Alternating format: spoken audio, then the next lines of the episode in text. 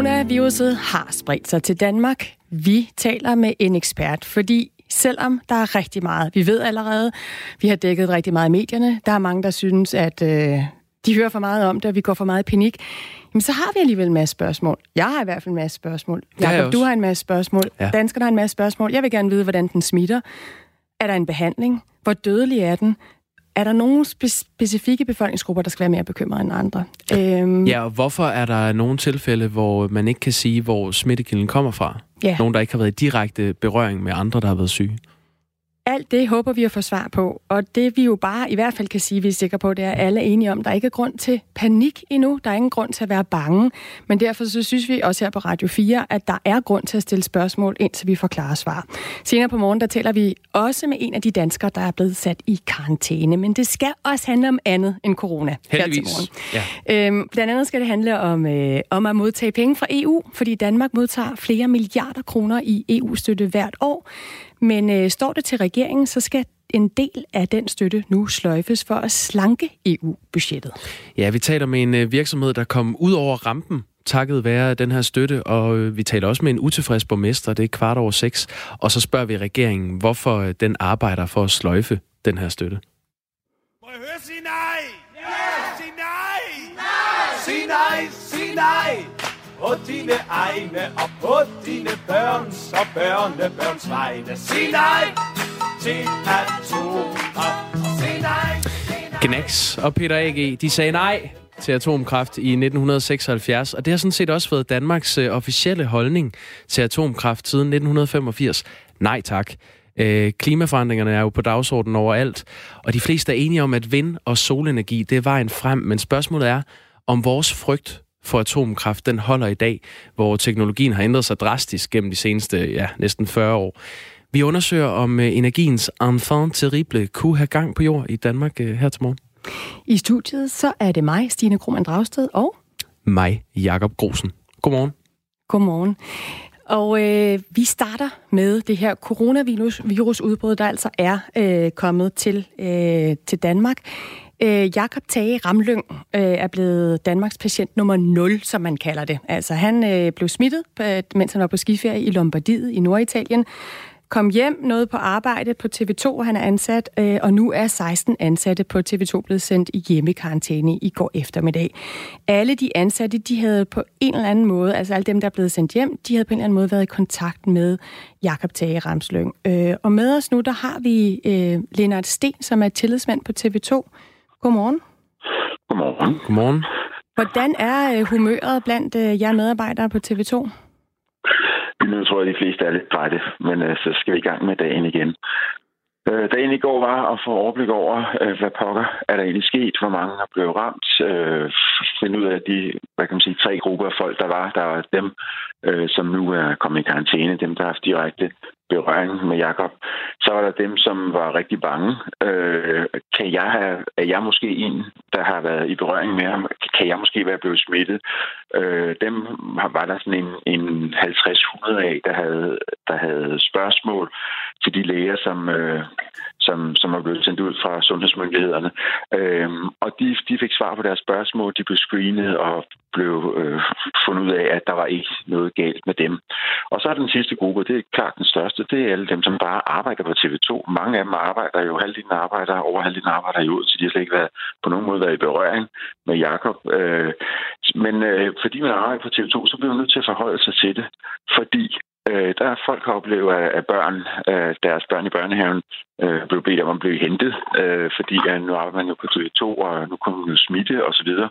Øh, så øh, der er alle mulige øh, forskellige situationer, som man slet ikke har den vildeste fantasi til at forestille sig, skal man lige pludselig forholde sig til. Så der har også været meget med at, sådan, at klæde folk på øh, med argumenter, øh, med, øh, og så sætte sig, som vi selv sagde i starten af udsendelsen her, øh, sætte sig helt ind i, hvornår smitter den, hvad gør den, og, og at hvordan smitter den. Altså det, det, lige pludselig bliver det jo meget nærværende. Øh, om, altså de, så får vi vide, at det smitter gennem dråber, altså gennem lys og sådan noget. Det ved danskerne efterhånden, men det er en viden, de har fået her i løbet af det sidste døgns tid, øh, at den ikke er luftborgen for eksempel. Så det er jo alle sådan nogle ting, som folk lige pludselig med et har skulle forholde sig til meget, meget konkret. Altså alle i nyhedsbranchen øh, har jo regnet med, at på et eller andet tidspunkt kommer den, rammer også Danmark. Men at den slår ned midt i hjertet af den største nyhedsorganisation, det er jo kommet fuldstændig bag på, på alle hos os også. Men Lennart Sten, jeg synes, det er interessant, at du peger på med, at, at også dem, der ikke er ramt, nu faktisk øh, skal forholde sig til det. Og det, du taler om, det er det her med, med stigma egentlig, altså hvordan vi forholder os til, at folk kan være så bange for den her sygdom, at man, at man handler, øh, hvad hedder sådan noget... Øh, øh, ja, uden at det irrationelt. Ja, irrationelt, uden at det giver mening. Prøv, prøv lige at give nogle eksempler på, du siger, der, der er nogen, der er blevet bedt, at den, nogle af dem, der arbejder uden, er blevet bedt om at hente deres børn. Hvad har man været bekymret for? Nej, øh, folk i Odense er ikke blevet bedt om at hente deres børn, men okay. det er det er ikke dem i København, der er, øh, som, hvor man har forklaret pædagoger, at prøv at høre, ja, ja, jeg arbejder i samme bygning, hvor han har været. Øh, og så får man så, er der så nogen, der har fået det svar. Jamen det er fordi, at der er andre forældre i institutionen her, øh, som er bekymret for deres børn. Og det er sådan en overnaturlig forsigtighed, som du er. Og det er klart, det er fordi, der mangler viden. Øh, og det ville jo være lettere, hvis man nu gik i en institution, hvor der ikke var en fra TV2. Øh, så havde man slet ikke behøvet at forholde sig til det her. Men det er den tvivl, som vi alle sammen på TV2 øh, bliver øh, spillet ud mod eller med, eller skal forholde os til hele tiden. Og det er det, som Øh, hvad kan man sige? Øh, på en eller anden måde er det øh, helt sikkert naturligt, men altså, det er jo sådan nogle øh, teoretiske scenarier. Øh, men det bliver man også bedt om at, at forholde sig til, og derfor gør vi også det på TV2 i dag. Altså, øh, Styrelsen for Patientsikkerhed vil også have en læge hos os i dag til nye tvivlsspørgsmål, der er kommet. Selvfølgelig nogen, som er tættere på. Altså, jeg var alligevel i tvivl, eller er der en, som øh, øh, på en eller anden måde ikke fik spurgt om tingene i går, så, så er der mulighed for at stille spørgsmålene i dag øh, inden på stationen. Men det er også sådan, for ligesom hvis der er nogen, der har brug for nogle argumenter, øh, fordi man skal forholde sig til 47 teoretiske situationer.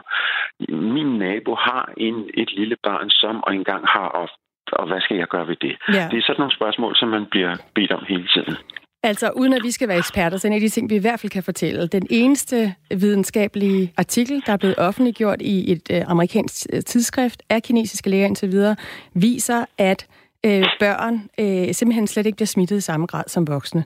Så mm. øh, vi kan ikke sige mere om det, vi ved ikke hvorfor, men det er måske i hvert fald en lille ting, som vi kan putte ud, at øh, det ser ud som om, at man ikke skal være særlig bekymret i forhold til børn. De bliver simpelthen ikke smittet øh, i samme grad som øh, specielt ældre. Hvordan øh, de her medarbejdere, øh, der nu er kommet i karantæne, hvor er de henne? Øh, de er mange forskellige steder. Altså, øh, vi, vi, vi taler tit om det, der hedder TV2-ånden. Altså øh, på TV2 har vi sådan en evne, og en, en ligger nærmest i vores DNA, at vi passer på hinanden, og vi tager os af hinanden. Så øh, da folk stod og skulle finde nogle steder at bo, øh, så øh, er der folk, der har der har tilbudt deres øh, sommerhuse. Øh, der er folk, der har tilbudt nogle, øh, nogle venner, som ikke var hjemme, øh, og låne, låne deres lejlighed og deres hus. Og, og dem, der ikke selv har kunne skaffe et sted at være. Øh, det er jo forbundet med enorm logistik. For øh, hvis man, altså, der, er en, der er en enig mor, der er mor til to børn. Børnene skal, er nogen, der skal tage sig af. Øh, og, og, og, og hun skal så selv bo et andet sted. Øh, og, og dem, der er en 5-6 stykker, der ikke selv øh, kunne, der har, der har TV2 så lejet nogle lejligheder til dem. Sådan så de øh, nu er øh, skal sidde og lure i to uger et, et andet sted. Og, og man skal tænke på det her med at være øh, lukket inde i to uger. Det er faktisk sådan, som vi har skruet vores verden sammen. Øh, altså, det svarer jo nærmest til isolationsfængsling. Altså, øh, man må selvfølgelig være i øh, kontakt telefonisk og så videre, øh, Skype og, og FaceTime og sådan noget, men, men man er jo isoleret, og det skal man tage alvorligt. Man kan heller ikke bare tage op i sit sommerhus og gå lange ture langs stranden. Det må man heller ikke. Man skal blive på matriklen og sådan nogle ting. Men altså, så det er, der er 16 forskellige øh, individuelle øh, løsninger, som, øh, øh, som Styrelsen for Patientsikkerhed så er så god for. Øh, og der sidder folk så det, det er jo selvfølgelig noget af det svære at være isoleret fra, øh, fra dem, man holder af, og, og sådan lidt på, på ubestemt tid, øh, i hvert fald i første omgang. Så ved du, øh, Lennart Sten, hvornår I får svar på, om dem, der er i karantæne, er smittet? Man har sagt, øh, der er 14 dage her, hvor at øh, man øh, altså man siger sådan øh, 2 til 12 dage, øh, der vil, vil sygdommen øh, bryde ud, hvis man har den. Så det vil sige, grunden til, at myndigheden så siger 14 dage, det er for, hvis man så kommer igennem de her 14 dage, og man ikke har nogen udbud, så er det fordi, ja, så smitter man ikke. Øh, men de folk, der nu sidder øh, de her øh, 16 forskellige steder, de øh, har numre og forskellige andre ting. De skal tage deres temperatur to gange i døgnet og så videre. Og hvis der nu lige pludselig bliver tegn på et eller andet, eller hvis de bliver i tvivl om noget, så har de sådan et øh, akutnummer, og så er det fast i sundhedsmyndighederne, der hvor de nu sidder. Øh, og så, øh, så er det jo en anden sag, hvis det nu viser sig, at der er en af dem, der er smittet. Men øh, risikoen for, at de skulle være smittet, er ifølge Styrelsen for Patientsikkerhed meget, meget lille. Altså, vi har taget livrem og seler på øh, i det her. Altså mange af dem øh, har, har, har bare siddet til, til, til møde med Jakob i øh, altså et redaktionsmøde, og måske siddet øh, 3-4 meter øh, fra ham. Øh, så det har været sådan, skulle de i karantænen, skulle de, skulle de ikke? Ja, det er de så kommet også for at være sikre. Så forhåbentlig, forhåbentlig er der ikke nogen af, af de her folk, øh, der er blevet smittet. Men det er klart, det ligger også lidt i dem. Øh, så den lille usikkerhed har man, har man også med sig. Og selvom øh, det øh, formentlig, for det er jo sunde folk, øh, sunde og raske folk. Øh, så ligesom Jakob øh, får engang influenza, så er det jo bare, fordi der hele den her hype omkring det, øh, så er det jo ubehageligt. Og det er ubehageligt at sidde og vente. Det er ubehageligt at sidde og vente og få en eller anden øh, dom af, af smittet eller er ikke smittet. Så den lille psykologiske pres er der også i det. Øh, selvom vi tit sidder og drømmer om, ej, hvis jeg bare kunne få to uger for mig selv alene på, på en øde ø, øh, hvor ville det være dejligt. Og det er det noget andet, når, når, der, når der er en virus, der vælger det for en øh, eller en, en, en smittefare. Lina Sten, bare lige til sidst. Jeg, jeg har ikke helt styr på, øh, altså er de blevet testet for corona? øh, smitte, altså for coronaviruset, de her 16, der er blevet sendt hjem, eller venter man på, at de får symptomer, før man tester dem? Man venter på, at de får symptomer, for det andet er, er spild.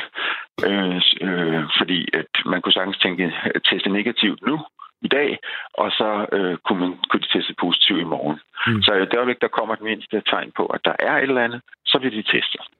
Tusind tak. Øh, det sagde øh, Lennart Sten, altså tillidsmand på, på TV2. Tak fordi du var med. Øhm, og øh, altså Jakob, det synes jeg jo allerede er et godt eksempel på det her med, at øh, der er så mange andre ting. Altså udover de her spørgsmål omkring coronaviruset, så er der bare også andre ting, vi kommer til at tage stilling til nu i Danmark, når det er kommet til Danmark. Altså, hvordan forholder man sig, hvis man bliver nervøs for, at nogen, man kender, bliver sendt en karantæne, eller man kender nogen, der arbejder på TV2 eller så videre. Det skal vi jo også forholde os til. Ja, der har øh, været tale om, om, om man skal i karantæne på kaserner, som står klar rundt omkring i landet.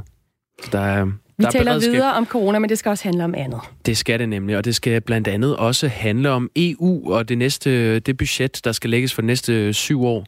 Øh, I sidste uge, der var statsminister Mette Frederiksen i Bruxelles for at forhandle med de andre lande om det her budget. Øhm, og den socialdemokratiske regering vil gerne have et mindre budget end mange af de andre EU-lande, og øh, derfor er regeringen kommet med et, øh, et spareforslag, der går ud på at skære i EU-støtten til de rigeste regioner i øh, Europa.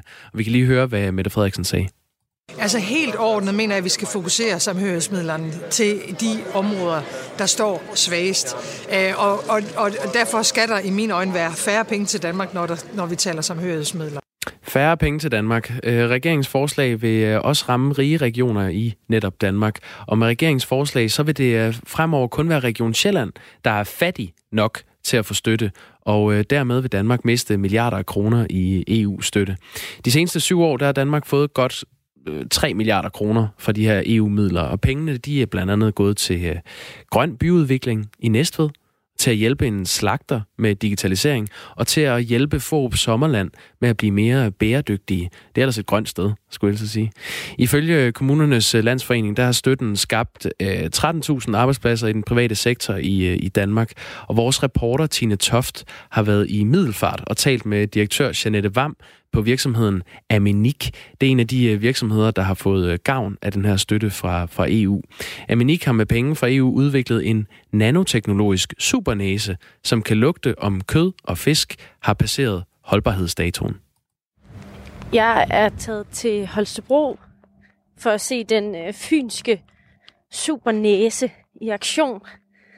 Øh, fordi at næsen, som er blevet skabt på Fyn, simpelthen i dag er i Holstebro for at lugte til noget laks. Hej, det er mig, der lande. Hej, Tine. Hej.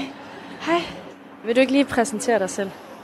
Jeg hedder Jeanette, og jeg har, øh, jeg har Vi er i gang med at udvikle den her sensor, der kan måle friskhed på kød og fisk. Kalder du den selv for supernæsen? Nej, det er der mange, der gør. Men faktisk så leder vi lidt efter et navn. Så nogle gange så er det intelligent næse, andre gange er det supernæse, robotnæse, sniffer. Den har mange kæle... Sniffer? Ja, den har mange kælenavne efterhånden. Vi er på Erhvervsakademi MidtVest, øh, hvor en øh, flok kvinder i hvide kitler er ved at uddanne sig øh, til procesteknologer. Vi har gang i to forskellige ting lige nu. Der er nogle piger, der sidder herude, som vi og se. Øh, De er så ved at lave en sensorisk bedømmelse. Det er det, man gør, når man ikke har næsen, ikke? Mm. Hej. Hej. Må jeg sidde med her? Ja, det må fald. Okay, altså I sidder med hver jeres kop. Øh, lille runde, gennemsigtige plastikkop øh, med låg på, og nede i så er der et stykke rå laks. Præcis. Og øh, hvad siger du til det stykke? Øhm, nu har jeg lige kigget på farven, om, om jeg synes, den er mat. Jeg synes, den har en fin farve, men den er lidt, øh, lidt slimet i overfladen, øh, når man rører ved den. Og der har jeg givet den en mellemkarakter. Øhm, Du ser, vi ender i den her. Ah ja. Skal du få lov at få næsen i den? Okay, det virker som om, det her bliver en ubehagelig oplevelse. Så jeg Hvor har det lugter også lidt af hav. Ja, ja. Sådan en slags vand, der har stået i en havn og, og stået stille lidt for længe. Ja, sådan når man sådan går tur ned på havnen, hvor, øh, hvor der har lidt for mange fiskekasser rundt om sig, ikke? Men det her kan du jo sagtens lugte. Hvad skal du så bruge en robot til? Øhm, der er rigtig tit, hvor jeg er i tvivl. Øh, nu er jeg jo for eksempel i tvivl om, altså den er ikke råden, den her, men jeg synes ikke, den er flot. Og ja, man kan jo også være forkølet, og der kan også være nogen, der er mere sarte end andre. Jeg tror, jeg tror det er en ret øh, stor del af det. Øh, jeg kan godt være lidt sippet, når det kommer til fisk. Jeg er lidt i tvivl om den der, om den egentlig er råden, men den er tæt på. jeg synes, den er hen at være øh, derhen, hvor man siger, nu, nu er den råden. Den kunne godt øh, lugte sådan lidt af æg. Når de også begynder at blive øh, lidt dårlige, så begynder det at lugte sådan lidt af ammoniak. Og der, der synes jeg, den er hen af også. Øhm, er det nu næsen, skal I bruge? Ja, de står herinde. Øhm, og jeg ved ikke helt, hvordan man skal beskrive den. Altså, den er 30 cm lang og hvid. Så er der en firkantet skærm på midten, som ligner, at den øh, lige nu gennemgår øh, nærmest øh, 20 tal i sekundet øh, med en hel masse decimaler. Og så på enden, som jeg tænker er næsen, øh, så går den sådan øh, aflangt ud. Den er rund, og så kan man simpelthen se et filter i enden.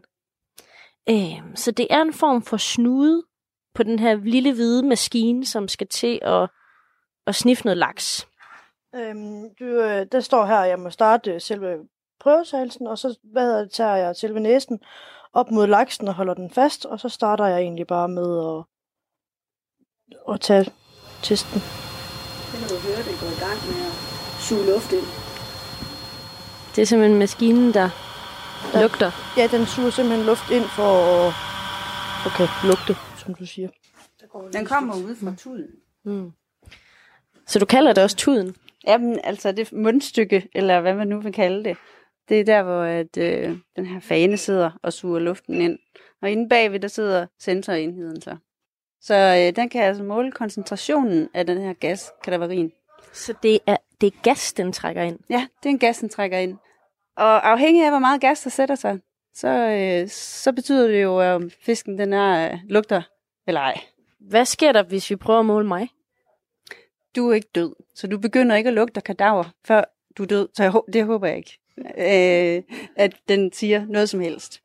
Det er jo først, når at dyret dør, at øh, de- den her proces går i gang med kadaverin. Og grunden til, at det hedder kadaverin overhovedet, den her gas, det er jo, fordi det er lugten af kadaver. Vi kan lugte det, når det når et vist niveau, men den her kan jo så lugte det langt, langt tidligere. Og det er jo det, der gør den til en supernæse. Sådan sagde øh, direktør Jeanette Vam i øh, Aminik. Øh, hun siger også, at de her 1,2 millioner kroner fra EU har været afgørende for, at de kunne komme ud over rampen i Aminik. Altså det med at skyde den i gang, det var jo det, der var det svære. startede som studieprojekter på Syddansk Universitet, og hvis vi ikke havde fået de EU-midler, så var det nok stadigvæk fortsat som studieprojekter.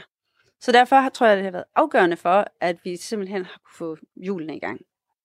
Vi taler altså lige nu om et forslag fra den danske regering, der fra næste år vil sløjfe størstedelen af den EU-støtte, der går til regional og social udvikling i Danmark, altså blandt andet til at udvikle den her supernæse, som vi lige hørte om. Ifølge regeringen skal det fremover kun være de mindre rige regioner i EU, der skal modtage støtte. Og i Danmark, der ville alle andre end Region Sjælland derfor måtte vinke farvel til støtten. Godmorgen, Erik Flyvholm. Og nu skal de have tændt for dig her. Godmorgen. Ja. Du er borgmester, nu kan vi høre dig. Du er borgmester i Lemvig Kommune, og så er du øh, formand for det internationale udvalg i Kommunernes Landsforening. Hvorfor mener det er du, korrekt. Hvorfor mener du, at det er en dårlig idé at skære i støtten til de her rige regioner i Danmark? Jo, men det er jo kampen om et meget, meget stort budget, og det er de næste syv år. Som jeg også nævnte tidligere, så, øh, så har vi hentet 3 milliarder hjem øh, over den sidste budgetperiode, som går over syv år.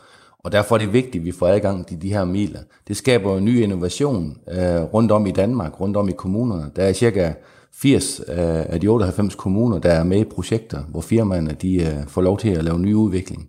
Og vi synes, det er vigtigt, at vi også i, øh, i Danmark er med til at skabe vækst og udvikling i Europa og skabe nye øh, produkter. Så øh, det er, har jo vist nogle grove eksempler på her. Det er vigtigt, at vi også har adgang til de næste, de næste syv år. Altså, regeringens argument for at skære øh, i øh, regionsstøtten, det er jo, at, øh, at midlerne i de her fonde egentlig burde gå til at løfte de fattigste, øh, de fattigste egne af Europa. Vi skal lige høre et lille klip med statsminister Mette Frederiksen fra i sidste uge.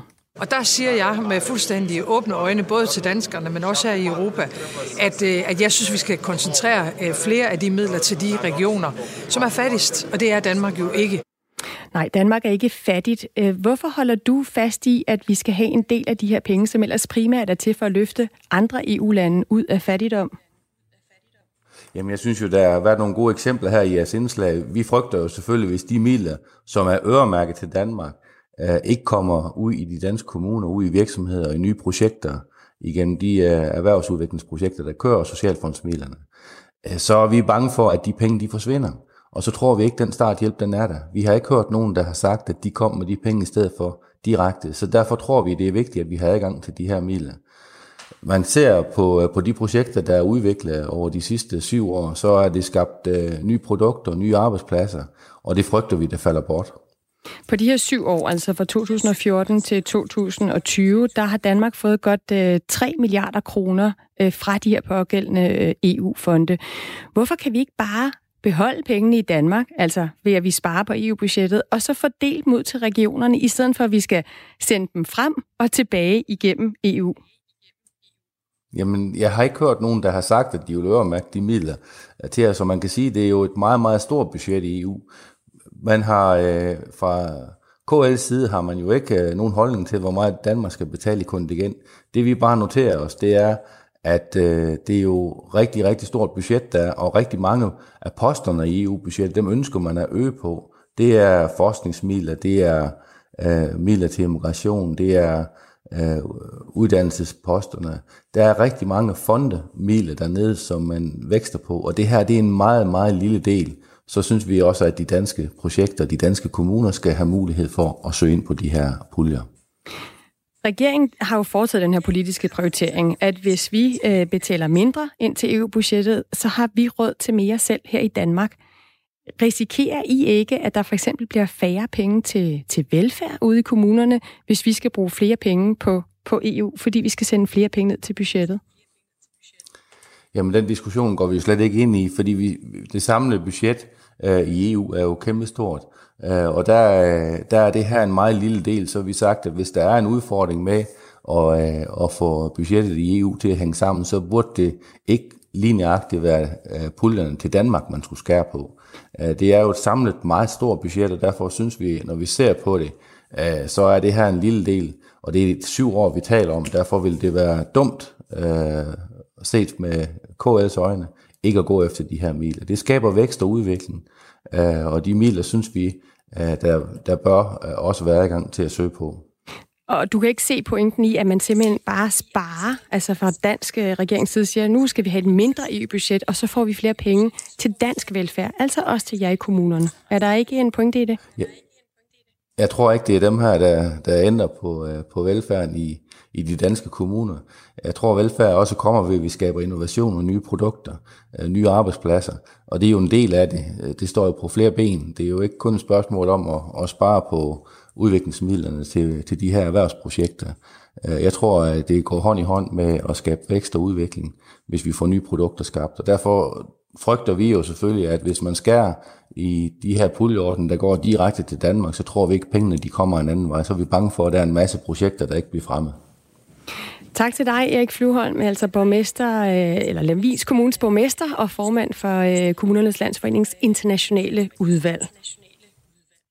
Ja, 20 over 7, der taler vi med Socialdemokraternes EU-ordfører Lars Aslan. Og øh, vi har tænkt her, øh, også at spørge ham, hvorfor regeringen vil give afkald på den her milliardstøtte, der hjælper flere danske kommuner, som vi hørte her. Nu er klokken blevet halv syv, og det er blevet tid til et nyhedsoverblik ved morgenfriske Dagmar Eben Østergaard.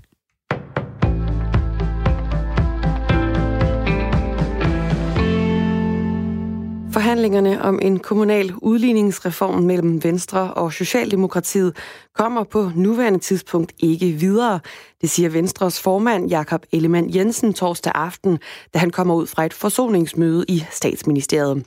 Statsminister Mette Frederiksen hun havde indkaldt til mødet efter krav fra Jakob Ellemann Jensen om at genoprette tilliden. Vi har haft en, øh, en alvorlig samtale med, øh, med regeringen i håbet om at få reetableret noget af den øh, tillid øh, i det forhandlingslokale, øh, efter at den gik, gik fløjten, øh, efter at regeringen blev afsløret i, i sin måde at, at føre dobbeltspil på. Tillidsbruddet det opstod efter en mail om Socialdemokratiets planlagte politiske angreb på Venstre blev bragt i Jyllandsposten. Mailen, som altså ved en fejl blev sendt til en journalist på avisen, blev afsendt sideløbende med, at regeringen forhandler med Folketingets partier herunder Venstre om en kommunal udligningsreform. Jakob Ellemann Jensen han siger efter mødet i aften, at der er to krav, partiet ønsker Socialdemokratiet skal opfylde, før Venstre vil genoptage forhandlingerne om en udligningsreform. Det ene er, at regeringen skal give lovning på, at der i den endelige aftale ligger en halvering af særlige tilskud til kommuner med mange borgere med udenlandsk herkomst, som altså formentlig vil ramme især de socialdemokratiske kommuner. For det andet så ønsker Jakob Ellemann Jensen, at personkredsen i forhandlingerne skal indsnævres.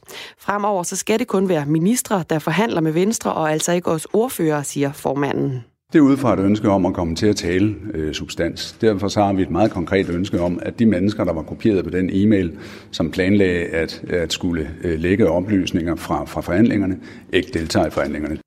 Det står altså ikke klart efter mødet i statsministeriet i aftes, hvorvidt regeringen vil imødekomme kravene, siger Jakob Ellemann Jensen. Hvis man som håndværker er løbet tør for støvmasker, så kan det godt blive et problem at erhverve sig nye. På hjemmesiderne for Silvan, Harald Nyborg og XL Byg, der melder byggemarkederne nemlig om udsolgt i deres internetforretninger, skriver Kristelig Dagblad. Lise Lotte Christensen, der er kommunikationschef i XL Byg, siger, at tallet over de seneste døgn er eksploderet, og at de ikke kan få nye partier hjem fra leverandørerne.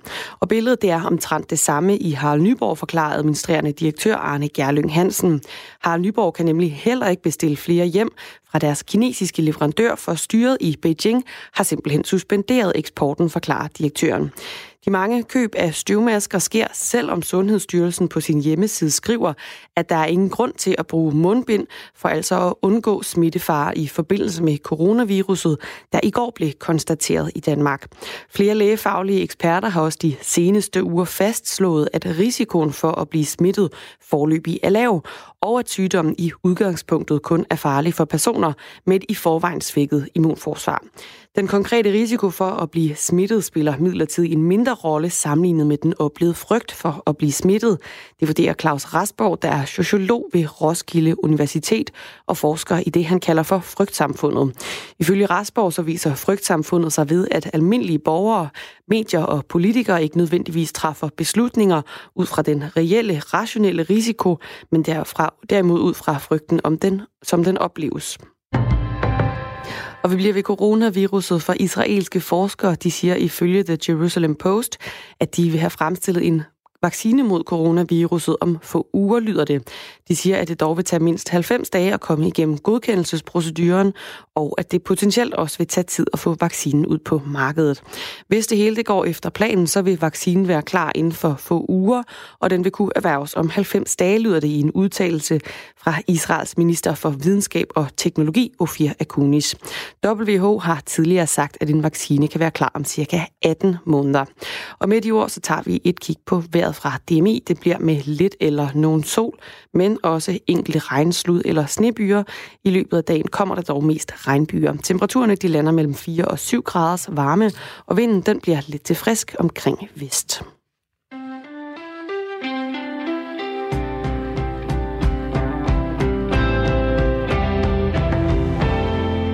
Hvis du lige er stået op, så øh, kan vi informere om, at det er fredag. Det er den 28. februar. Klokken den er blevet 6.35. Det er Dagmar Eben Østergaard, der har nyhederne her i øh, Radio 4 morgen her til morgen. Og Stine Krummernd Dragsted og jeg selv, Jakob Grosen, står her i studiet. Og helt usædvanligt, Jakob, så øh, regnede det ikke øh, da jeg cyklede på arbejde her til, jeg ved ikke, om man kaldte det til morges. Nej, altså men det var lige før, man følte, man manglede noget. Ja, men øh, det her med vejret, det taler vi også lidt mere om senere, med det meget vand og hvad det skaber af problemer for mange danskere. Men vi fortsætter altså lidt endnu med coronavirusudbruddet, mm. der jo også er øh, noget til, øh, til Danmark. Fordi øh, torsdag, der konstaterede man det første tilfælde af coronavirus, som jo officielt kaldes covid-19 øh, i Danmark. Og 16 ansatte på TV2 er altså blevet sendt i hjemmekarantæne i går eftermiddag. Det var en af deres kollegaer, han hedder Jakob Tage Ramlyng, der var blevet ramt. Øh, han nåede lige at vende arbejdspladsen, efter han havde været på en skiferie i Italien, før han fik øh, diagnosen. Til TV2, der siger han. Jamen, det er fuldstændig surrealistisk. Altså, på den ene side, øh, så har jeg nogle symptomer, som føles som at være forkølet og lidt, øh, ja, lidt småsløg og har haft lidt, ja, ondt i, ondt i hovedet. Jeg har ikke engang haft ondt i halsen endnu. Men øh, det er mig, der er slået ud. Det er mit mundskrav, der gjorde, at øh, de kunne finde det. Og derved så er jeg så den første. Ja, han er den første, det man også kalder patient 0. På sociale medier, der har myndighederne opfordret personer, der er bekymrede for, om de er smittet, til at blive hjemme og ringe til lægen, i stedet for at møde op. Og nu kan vi sige godmorgen til, til dig, Per Brøndsted, Hold, øh, eller Hølsberg måske i virkeligheden. Du hedder til efternavn. Ja, godmorgen. Godmorgen. Du er godmorgen. professor på Aarhus Universitets uh, Institut for Biomedicin. Øhm, den første coronasmittede dansker er nu en realitet. Øh, hvornår ved vi, om andre er smittet?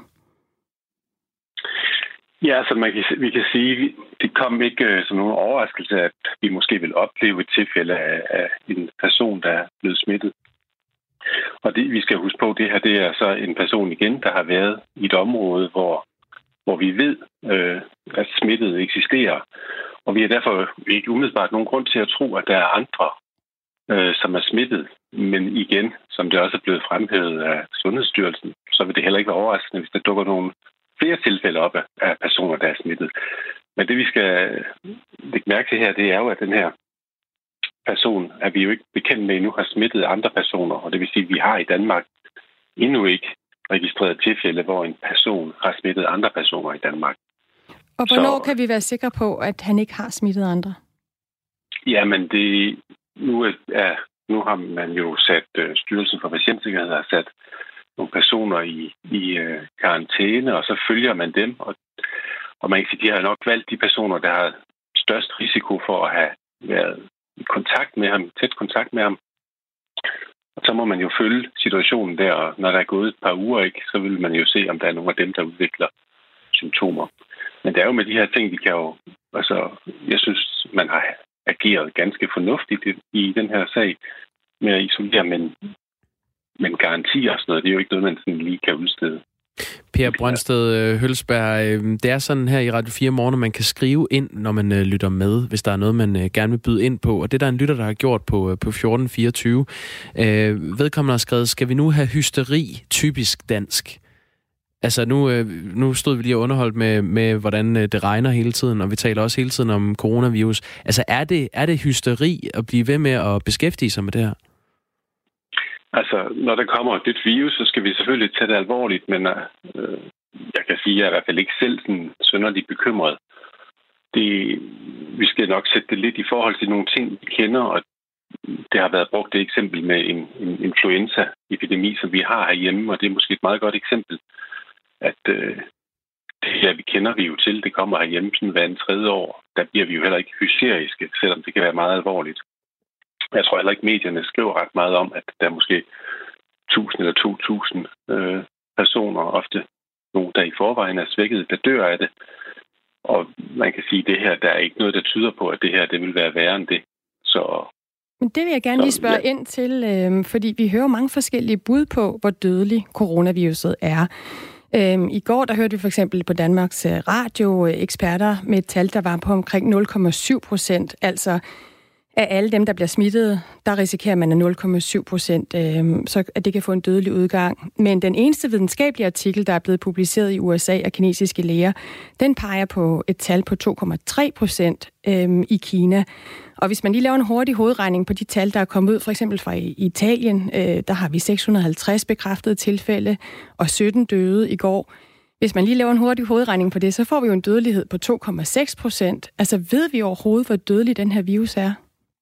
Nej, det tror jeg, det er meget præcist at sige, at, at vi ved ikke, hvor dødelig øh, den er præcis, øh, helt præcist. Og grunden til det, det er jo, at, at øh, det ser ud til, at måske fire ud af fem tilfælde er ganske milde tilfælde. Og folk, der har ganske milde tilfælde, ja, de går måske ikke altid til lægen, dem registrerer vi ikke. Det vil sige, at der er et eller andet mørketal, der gør, at der måske er lidt flere, der er inficeret med det, end vi kender til. Og det vil jo dermed så gøre, at dødeligheden er lavere end den, vi, øh, vi får registreret. Fordi man kan sige, det er jo de mest alvorlige, der bliver registreret, og så har man taget dødeligheden af dem. Og derfor er det svært at sige, hvor mange er mildt inficeret, hvis vi ikke kender til dem. Øh, så det gør, at vi ikke rigtig ved, øh, hvad dødeligheden præcis øh, måtte være. Så hvis vi lige lægger det med dødeligheden til side, det, det ved vi så desværre ikke helt endnu, og der må vi jo så vente på, at vi nu, når den har spredt sig til ja, 48 lande indtil videre verden over 19 her i Europa, så kan man jo tro, at man efterhånden får ret mange tal ud, så man kan prøve at lave en vurdering af det. Men lad os lige så starte med, nu har vi en, der er smittet i Danmark. Ved vi, hvordan coronaviruset smitter? Ja, altså vi ved, at coronaviruset smitter ved, der er primært to måder, det smitter på. Det ene, det er en dråbeinfektion, det vil sige, hvis man opholder sig tæt ved nogen, og når man taler, og hvis man hoster osv., så, så kommer der dråber ud, og de kan indeholde smitte, som man så kan overføre til, til personer, der er tæt på inden for måske en meter eller to osv. Det er den ene måde. Den anden måde er, at, og den er måske også væsentlig her, det er, at hvis folk hoster ned i deres hænder, kan man sige, og de derefter rører ved et eller andet, et håndtag eller noget, som alle mange andre mennesker også vil røre ved, ja, så kan det også overføre smitten. Og det vil sige, at det vi i hvert fald kan opfordre folk til, det er jo, at altid ikke at øh, huske ned i hænderne og ikke ud i hovedet på andre selvfølgelig, men øh, måske bruge et eller andet indgangs lomtørklæde eller hoste ned i, i, øh, i ærmet. Det vil være foretrækket. Vil det sige, at øh, altså, jeg kan godt afsløre, at jeg står faktisk og, og har fået en forkølelse. Jeg hoster lidt, jeg nyser lidt. Skal jeg stå og spritte af her bagefter, inden at der kommer en øh, kollega ind og skal bruge studiet, øhm, sådan at vi er sikre på, at jeg ikke overfører den forkølelse, jeg regner med at have, som jo også godt kunne være corona, altså ikke den farlige corona, men en almindelig corona. Er det noget med at spritte af? Ja, altså, have en god håndhygiejne, det er i hvert fald noget, vi anbefaler og man skal stå og spritte hele, et helt studie af og så videre. Det er ikke, tror jeg ikke, det, det, er det er nødvendigt. Men hvis du har en god håndhygiejne, du vasker dine hænder, du bruger måske hånd, desinfektion, og så undgår du at, og hostede i dine hænder, ikke? så er det i hvert fald så er du kommet et godt stykke videre. Jeg vil sige too late. Altså, det, det nytter jo ikke noget, du står og spritter studiet af. Vi står to her i studiet, Stine. Tak for heads up.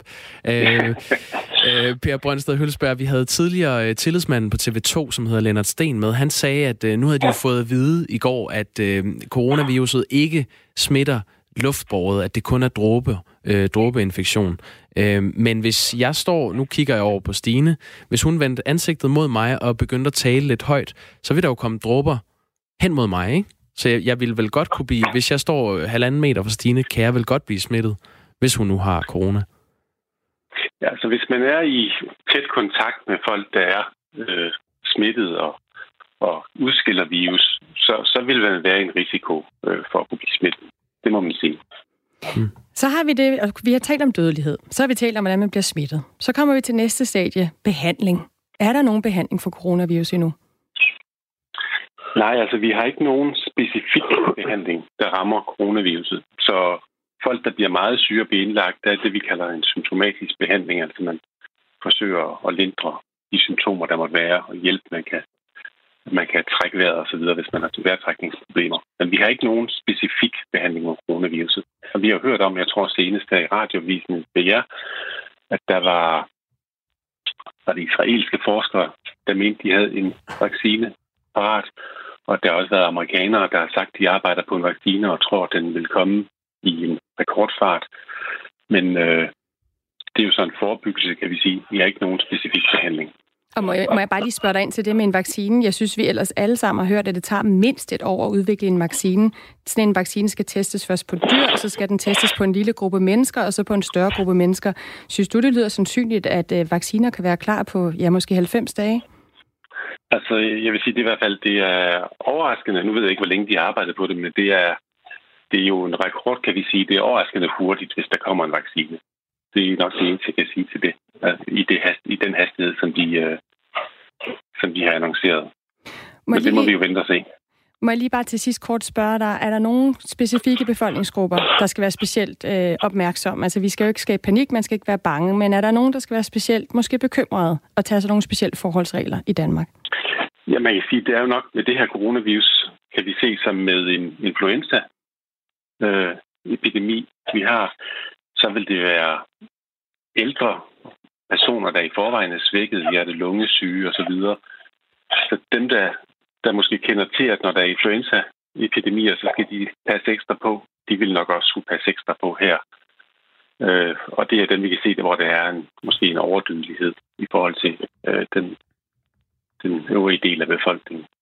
Jeg har lige en, en lille, et lille spørgsmål her til sidst, øh, Per Brøndsted Hølsberg. Det er endnu en sms, vi har fået. Uh, en, der skriver, spørg ham, hvor længe smitte overlever på for eksempel uh, håndtag. Ja, og det er jo selvfølgelig et godt spørgsmål, og det er noget, vi meget gerne vil vide, og vi kender ikke svaret fuldstændig præcist. Det er sådan, en coronavirus er en type virus, der jo normalt ikke skulle overleve forfærdeligt længe, når det kommer ud, fordi det er sådan i sin struktur kan det være lidt følsomt med den måde, det er bygget op på. Men man har set øh, smitte, hvor man tænker, det kan måske overleve lidt længere, end man regnede med. Så jeg tror, at WHO nu siger, at nu bruger de et tal, der siger 48 timer. Øh, men vi ved det faktisk ikke helt præcist. Altså 48 timer, det vil faktisk sige, øh, det er jo to døgn. Ja, ja. ja. Okay. og det er, lang, det er lang tid, kan man sige. Der kan gå mange mennesker forbi et eller andet, man har berørt den tid. Tusind tak, øh, Per Brøndsted øhm, Holsberg, for at være med og prøve at svare på nogle af de mange spørgsmål, som vi alle sammen har. Uanset om vi så er ved at gå i panik, om vi er bange, eller om vi blot er lidt bekymrede, så er det godt at prøve at få øh, afklaret nogle af de her spørgsmål. Du er altså professor på Aarhus Universitets Institut for Biomedicin. Ja. Med maskeringsforbud og håndtrykskrav bliver corona lidt en udfordring i Danmark, er der en, der skriver. Det, det er trods alt lidt sjovt skrevet i en, øh, en tragisk tid, som også handler om det rekordvåde vejr. Altså hvis man skal til et middagsselskab i aften, så kan man være helt sikker på, at regn og coronavirus, det er, det er da i hvert fald noget, man kan snakke om. Øh, det rekordvåde vejr, vi har haft her i, i februar, det har ikke bare skabt hovedpine for mange danske husejere.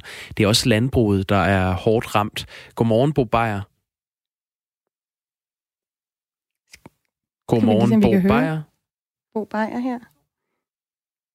Vi prøver lige at se, om vi kan finde uh, Bo Beyer. Der er ikke uh, umiddelbart noget udslag. Godmorgen, Bo Beyer. Godmorgen. Der kunne man da høre nogle grise. Du er med fra en grisestal i Sønderjylland. Godmorgen. Øh, la- landmand på 22. år øh, har en svinebesætning på 600 søer og årligt 17.000 smågrise. Og øh, udover dig, så har du også øh, fire ansatte på gården, som øh, vi måske kan høre i, i baggrunden. En tredjedel af, af dine marker, øh, Bo de ligger lige nu under vand. Hvad, hvad betyder det for din øh, smågrisebesætning? Jamen, øh, jeg er jo frilandsgrisproducent, så jeg har de fleste af mine grise, de går på marker, så øh, det betyder jo, at det er smartet og fugtigt øh, overalt. Og øh, ja, det er svært at komme frem på markerne. Så det er ikke så spændende lige nu. Nej, øh, på grund af de her massive øh, vand, vandmængder, som, øh, som Danmark har fået over vinteren, øh, så afholdes der på lørdag et ekstraordinært stormøde i Bræstrup, hvor øh, Landbrug og Fødevare mødes med, med de mange landmænd, der lige nu kæmper med, med oversvømmede marker. Og allerede ja. den 23. februar, der blev nedbørsrekorden slået for den øh, ellers normalt ret tørre februar. Vi rundede øh, 109 mm nedbør på landsplan, og flere steder i landet, der har man rundet 150 blandt andet i Åben Rå, øh, 30 km fra Lykum Kloster og, og dig, ja. Øh, Bo Beyer. Øh, hvor mange smågrise regner du med at, at miste i år på grund af de her oversvømmelser? Ja, men at, regne med at miste, det er jo et relativt spørgsmål, fordi det er jo, det kommer andre på, på hvert jo. ja, det er klart. Men uh, det, det er lige nu, sådan som det ser ud, jamen, uh, så uh, har vi da nok mistet en, uh, et par tusind gris på det her, uh, den her konto her. Uh, og det er simpelthen uh, det fugtige vejr uh, giver influenza uh, til grisene, og uh, de bliver mere utrivelige. Uh, nok det samme som os mennesker. Så, så hvis du siger en, en, et par tusind grise? Ja, det er det, vi regner med, fordi at, uh, det fugtige vejr, det, her, det, vi har haft influenza-problemer, som sagt, og det, uh, det, det, det giver nogle udfordringer. Uh, vejret, det har været fugtigt, det har været uh, klamt uh, grisene. Vi har været nødt til at stryge ekstra op på marken for at holde dem tørre. Uh, ja, og så er det simpelthen uh, fugtigt overalt. Så vi, hvis vi lige, det var bare lige for at prøve at regne ud, hvad det så giver af tab. Vi, vi laver meget hovedregning her øh, på Radio 4 morgen. Men altså, skarpt. 1000 smågrise, en markedspris på 750 kroner stykket, er det korrekt? Ja, det er korrekt, ja. Så 750.000 kroner øh, tab regner du med at have? Ja, det kan man godt sige sådan.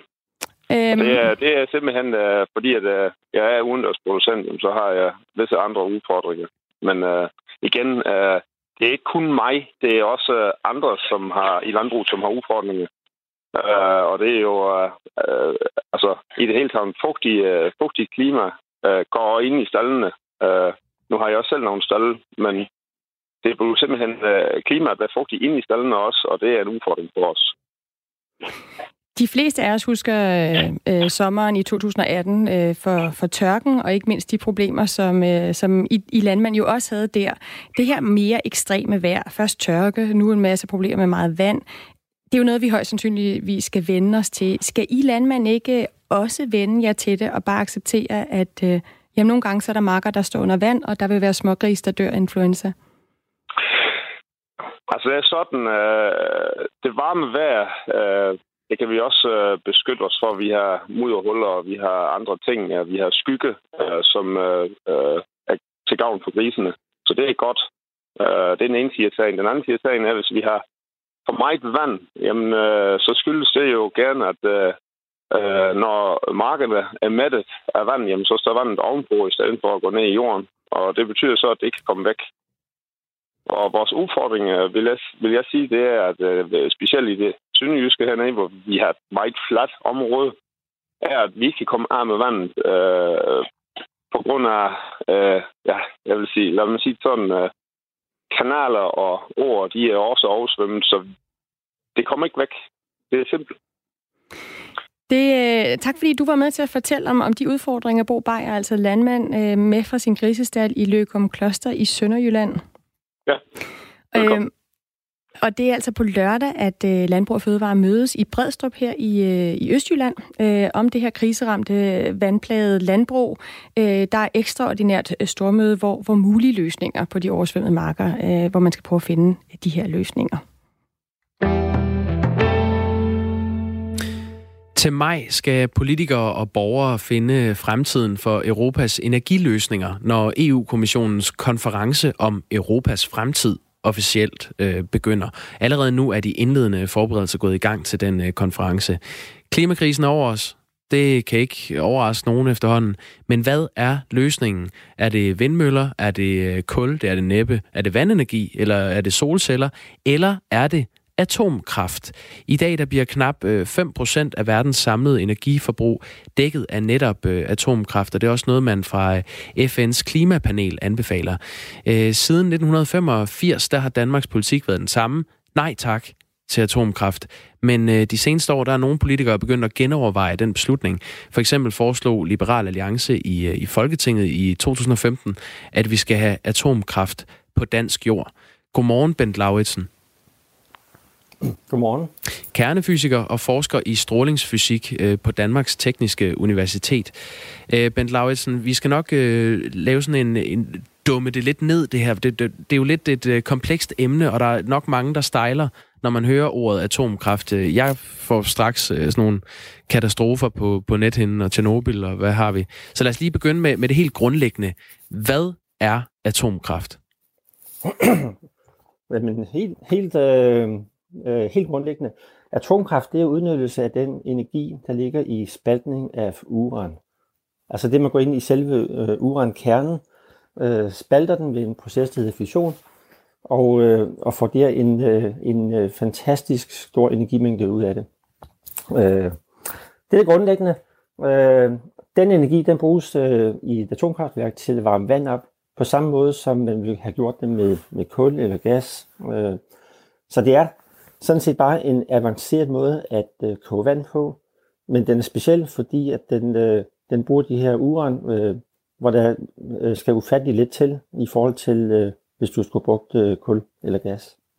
Ja, altså det er jo en lidt avanceret øh, måde at koge vand på, og samtidig kommer der også noget, noget affaldsprodukt, som vi, øh, vi kan tale om. Men ifølge tal fra ja. The International Atomic Energy Agency og BP Global fra, øh, fra 2018, så ligger 99 af verdens omkring 450 kernekraftreaktorer i USA 58 kraftværker ligger i Frankrig, 42 i Japan, 36 i Kina.